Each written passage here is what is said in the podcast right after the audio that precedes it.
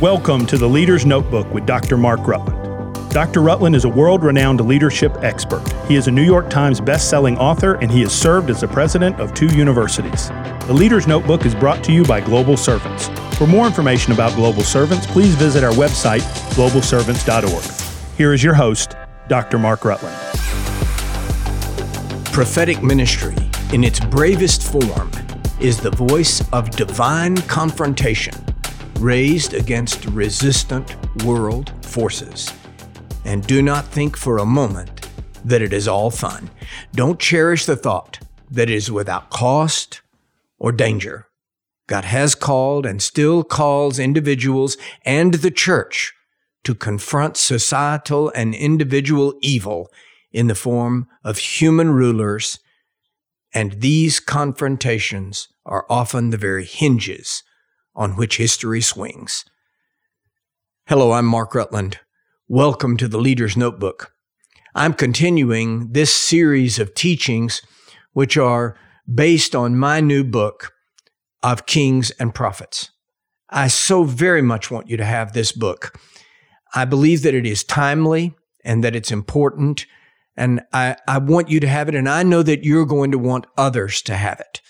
This is a great time to get this book, to get it to leaders that you care about, your pastor, teachers, leaders of every kind. And it's time for Christmas shopping. Uh, at the end of this podcast, the announcer is going to tell you how you can get as many copies as you need. And I want you to have this book. I want you to read this book and, and meditate, if you will, on what prophetic ministry means in this complicated epoch of human history in which we live. I don't know that we've ever lived through since the American Civil War, here in America at least. I don't know where you're listening to this podcast, but here in America at least, I'm not sure we've ever lived through a more polarized and contentious season of life since the American Civil War. What, what is prophetic ministry in times such as these? What, what does it have to say to us? I believe there have been four major crossroads in American history in which the church attempted to speak prophetically to the nation and its leaders. The first was the epic confrontation over the abolition of slavery. Though many Christians failed to make known the judgment of God on the institution of slavery, others spoke prophetically, many others spoke in his name and for his glory. Sometimes we forget that the church was the predominant voice that called for the abolition of this wicked uh, slave trade. Many claimed in Christ we cannot own human beings or deprive them of life and liberty. Most abolitionists were Christians, and many Christians were abolitionists. Uh, one of the more famous of these Christian abolitionists was Julia Ward Howe to the tune of John Brown's Body, she wrote what would become the battle hymn of the Union troops. We call it the battle hymn of the Republic in America's great Civil War, which was fought irrespective of all the things that people say it wasn't really about slavery. It was about states' rights, et cetera, et cetera. It was about slavery. When you read the lyrics of this magnificent song, you are reading an incarnational prophetic statement. Miss Howe said, I can see God in the watchfires of the Union Army, to paraphrase her. She said, When I look on the hillsides and see the Union campfires, I see the hand of God. Remember the words, He is trampling out the vintage where the grapes of wrath are stored. What she's saying is, in the marching boots of the Union Army, they're trampling out the bitter vintage, the bad wine that is stored up because of the centuries of, of slavery, the wrath of God. And now Sherman's army, for example, in his march from Atlanta to Savannah, which he just about burned Georgia to the ground, she said, that's God. For all the slavery and for all the evil that has been stored up year after year after year after year, for all the wickedness that has been done in the name of the economy of the South, the Union Army, she claimed, was the punishing hand of God. This must have been infuriating to her contemporaries in the South Yet today, amazingly, not all that long after that Civil War, the battle hymn of the Republic is sung frequently in Southern churches. We have moved beyond the prophetic battle over the abolition of slavery. Thanks be to God. The second major prophetic battle in American society, and one that continues to wage to this day, was against alcohol and drugs. Our nation attempted badly, unfortunately, to fix this crisis with prohibition in the early 20th century. This effort led to a doomed and misguided amendment to the Constitution, which solved nothing and actually energized organized crime. Still, the greatest and noblest part of this effort was that the church stood up in its prophetic might and declared it's wrong for people to drink themselves to death and condemn themselves and their families to destruction and so they were attempting to make a prophetic statement against addiction to alcohol and its societal destruction. People of God rose up, as they often do today, and proclaimed that addiction to alcohol and drugs is not of God and completely opposed it. This was a necessary battle. It was, it still is a godly battle. Prohibition, however, was a misguided and failed legal instrument. But a prophetic church cannot acquiesce to the horrors of alcoholism and drug addiction and those powerful forces that profit from both. A third major prophetic battle that raged in the United States was the battle to end the wickedness of segregation following the Civil War. After the nation abolished the institution of slavery, Jim Crow laws institutionalized the degradation of blacks. Many forget that the opposition to Jim Crow was largely a prophetic movement of the church, just as was to the opposition to slavery. I realize that not all churches rose up in righteous fury, not as many as should have, to be sure. In fact, many churches, unfortunately, supported these segregation laws. Yet Dr. Martin Luther King captured this moment in his heartrending letters from Birmingham jail. He said flatly, that this business of segregation was wrong, ungodly, and destructive. He boldly accused the white evangelical, blood washed, Bible believing Christian preachers who refused to stand up and denounce segregation. And he was right to do this. He was speaking prophetically. This was a time of lynchings, but beyond the numbers, there was the daily nightmare of the million petty customs and laws used to beat a race into humiliating submission. Even though prohibition failed as a legal solution, the backbone of segregation was broken legally. Though individual racism will never be stamped out this side of heaven, and that is a tragedy, the legal and financial systems of America are not what they were in the past, a barrier to an entire race. Thank God that boil has been lanced. And the laws that were passed to end Jim Crow were largely due to the prophetic voice of the church.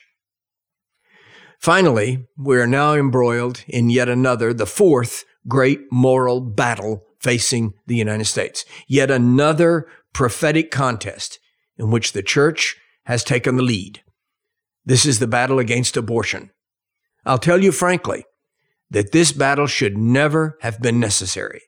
It seems that anyone with a beating heart would know that crushing children in the womb, or in some cases, even killing them outside the womb just after birth, is an evil at an historic level. It is demonic, genocidal mania, a level of wickedness that has the effect of wiping out future generations and perverting an entire society. Yet we have had to fight this battle because not everyone is convinced, not in the world and not in American society, and not even in the church. Therefore, the prophetic church fights on, as it should. How do these four struggles relate to Moses as a prophet and his conflict with the king, Pharaoh? The conflict between Moses and Pharaoh was not specifically about the institution of slavery as a social evil. Slavery certainly is evil, but that was not at the heart of the conflict. it is likely that there were other slaves in Egypt's vast empire at the time. Yet God did not order Egypt to end the practice of slavery. Moses' message was specific release the Hebrew slaves. The point is that this was not a generalized conflict between good and evil. This was about God's people, whom Pharaoh claimed as his own. The question was simple. It was this and nothing else. To whom did the Hebrews belong? God or Pharaoh? Moses never denounced slavery as an institution, nor did he rebuke Egypt for its idolatry. This was a grudge match about who had the right to choose the destiny of the Hebrew people. Pharaoh was not about to give up his authority easily. The Hebrews were his, he believed. He alone could choose where they lived, or indeed, which of them lived. He decided that they ate, and lived and worked where he said. Pharaoh didn't just rule their wretched, purposeless lives. More importantly, he stood between them and their destiny as a people, as a nation, which had never before been, a nation which had never been. The nation of Israel was actually born in slavery, if you will.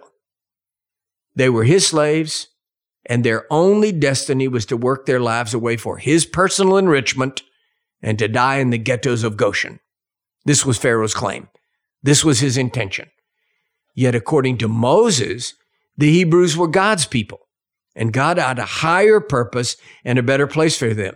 Their destiny was not Pharaoh's to decide, nor did it lie in the slime pits of Egypt. The Moses Pharaoh clash was head to head, eyeball to eyeball, man to man, or at least man to man of God.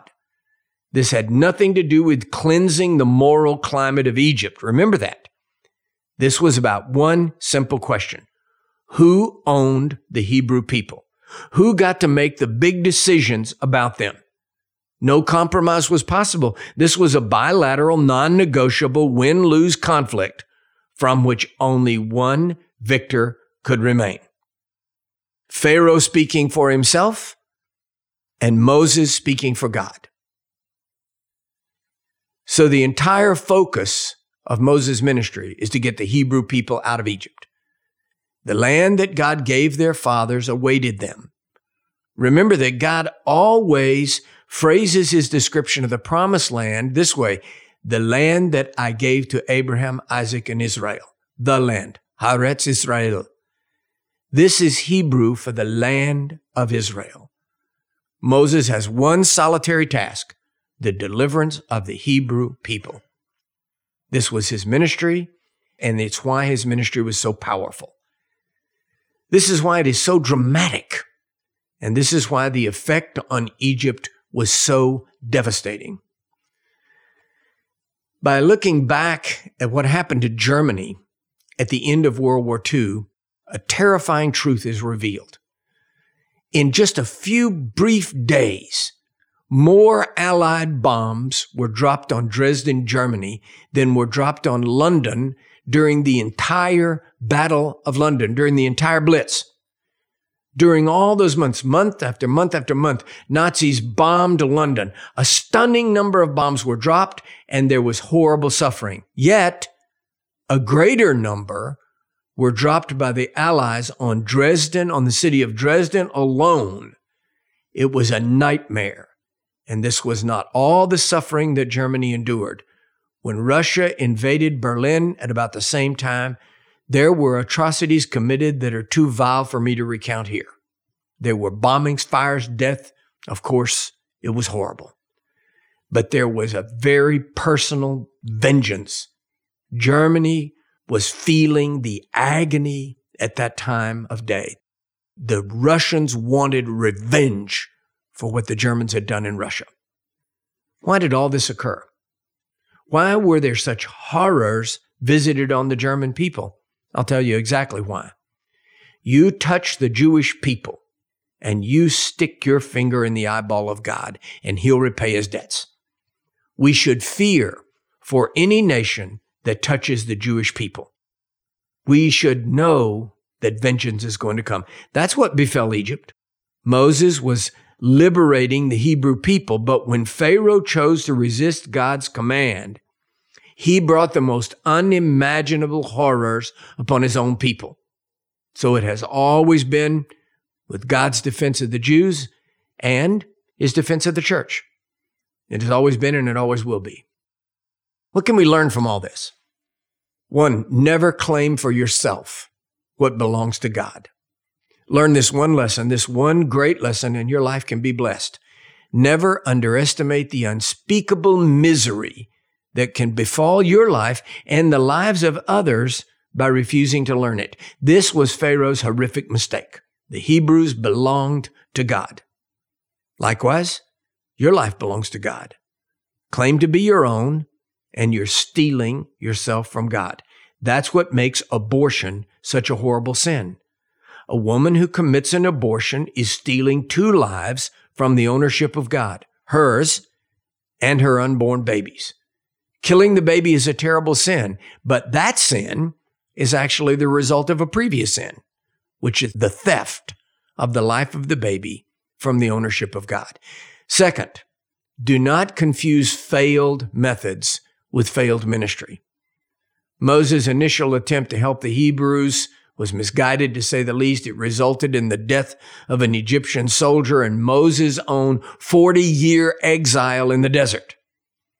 However, that false start did not mean Moses was a false prophet. Have you had a false start? Did you start something, begin a ministry, and it went badly? Okay, go back to the point of your calling. Start again, right back there. Have you been sidelined like Moses was? Let God get you back on the field in His way and in His time. A bad beginning does not necessarily have to mean a bad ending. Third, and finally, the great lesson from Moses' conflict with Pharaoh nobody sins in a vacuum. The contest between God and Pharaoh was personal. Both claimed to own the Hebrews. The issue was Pharaoh's stubborn narcissism, his personal rebellious sin, and his rejection of Moses' prophetic ministry. Pharaoh sinned personally, yet all of Egypt suffered. Remember this no one sins in a vacuum. Spouses, families, churches, even whole nations suffer when the leaders sin. The drunk who drives is not in a vacuum. The corrupt politician may tell himself the bribe he takes hurts no one else, but it does. The false accusation made against a leader is not made in a vacuum. Reputations, careers, marriages, families get damaged. Sin hurts people other than just the sinner. The firstborn baby boy of an Egyptian mother wailed in the night as that baby died in her arms. But it was not her sin. It was Pharaoh's that killed it. No one sins in a vacuum. Well, I'm glad that you've joined me for this bit sobering and intense episode of the Leader's Notebook. I hope that you'll get this book. I want you to have it. I believe it's important and I believe that it's timely at this season in American life and wherever you are in world history. Right now, the announcer will tell you how you can get it and get as many copies as you need. Until we meet again, I'm Mark Rutland, and this is the Leader's Notebook. To order a copy of Dr. Mark Rutland's new book of Kings and Prophets, please visit the store at drmarkrutland.com. Enter promo code KINGS30 to receive 30% off of each book, or call us toll free at 888 823 8772. Thank you for listening to the Leader's Notebook.